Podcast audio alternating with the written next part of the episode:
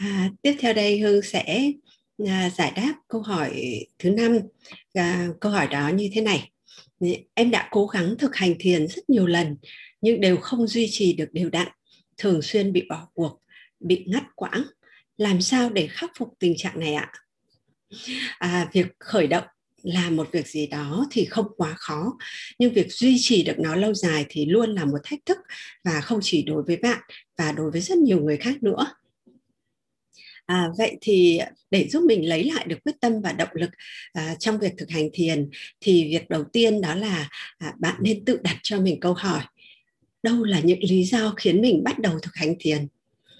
Thiền đã có những tác dụng gì đối với mình? Và hãy hình dung nhớ lại những trải nghiệm bình an thư thái hoặc mạnh mẽ mà mình đã có trong khi thiền.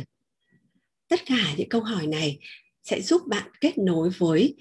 mục đích cái điều đã thúc đẩy mình thực hành thiền và nhắc nhở mình với những cái kết quả của mình mà mình đã đạt được những trải nghiệm mà mình đã có. Và nó sẽ gơi gợi lại cái động lực để giúp cho mình có thêm sự hứng thú với thực hành. À, việc thứ hai đó là cái việc duy trì thói quen của chúng ta thì sẽ dễ hơn rất nhiều nếu như chúng ta có những người bạn đồng hành à, và đặc biệt là trong việc thực hành thiền. Vì khi chúng ta thực hành thiền với tập thể với những nhóm đông hơn thì năng lượng bình an tĩnh tại của tập thể sẽ được cộng hưởng lại và tác động đến bầu không khí. À, cái điều này sẽ trợ giúp cho chúng ta đạt được trạng thái bình an và tập trung dễ hơn nhiều sau khi so với khi chúng ta ngồi một mình. À, và nếu có những người bạn mà sẵn sàng sẵn sàng cùng chia sẻ với mình à, cùng nhắc nhở mình à, để chúng ta được um,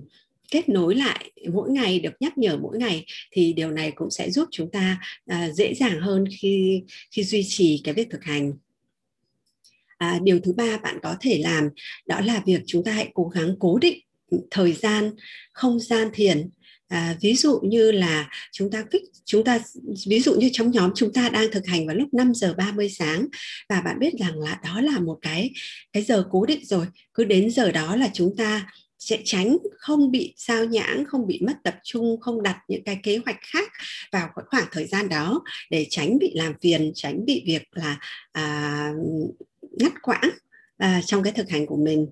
À, rồi cố định về không gian ví dụ như một cái gối đệm hoặc một chiếc ghế sofa sẽ luôn dành cho việc ngồi thiền. Và khi bạn ngồi ở đó mỗi ngày thì năng lượng bình an năng lượng năng lượng tích cực à, của bạn nó sẽ được sẽ nó nó sẽ được tích tụ lại nó sẽ tác động vào những cái đồ vật đó vào không gian đó. Và cứ khi mình ngồi vào đấy thì mình sẽ được cái không gian nó đã bình an nó đã tĩnh tại nó đã có cái sự tập trung ở đấy nó nâng đỡ um, trải nghiệm của mình. À, việc thứ tư à, là bạn hãy cố gắng làm cho việc thiền của mình sáng tạo và thú vị theo cái cách mà bạn thích à, ví dụ như là bạn có thể pha cho mình một tách trà có một mùi thơm đặc trưng vào buổi sáng. Một tách một tách trà mà bạn cảm thấy à, nó luôn luôn đem lại sự hứng thú à, cho bạn. Bạn có thể à, đốt một ít trầm à, hoặc hương có một cái mùi hương mà bạn thích à, hoặc có một cốc nến thơm. À, tóm lại là hãy cố gắng sử dụng càng nhiều thứ để đánh thức các giác quan của bạn càng tốt. Và đồng ngoài cái việc đánh giá cái đánh thức các giác quan thì nó cũng làm cho cái buổi thiền đó thú vị hơn. À, và nó sẽ làm cho bạn có cảm hứng và muốn tiếp tục làm nó nhiều hơn. À, và cuối cùng điều cuối cùng hương muốn chia sẻ đó là nếu khi bạn bỏ lỡ một buổi thiền à, thì hãy đừng trách móc mình đơn giản là hãy tha thứ cho mình và bắt đầu lại từ đầu đó là những cái chia sẻ từ trải nghiệm của hương. Hy vọng nó sẽ có ích cho bạn à, trong việc là à, kiên trì thực hành. Và đặc biệt là trong giai đoạn này khi chúng ta có một nhóm à, rất đông à, những người khác những người đều có mong muốn thực hành thiền có một cái khát khao à, có một cuộc sống tích cực và tỉnh thức hơn à, thì hãy tranh thủ bạn hãy tranh thủ cái thời điểm này để thiết lập cho mình một thói quen mới nhé chúc bạn thành công.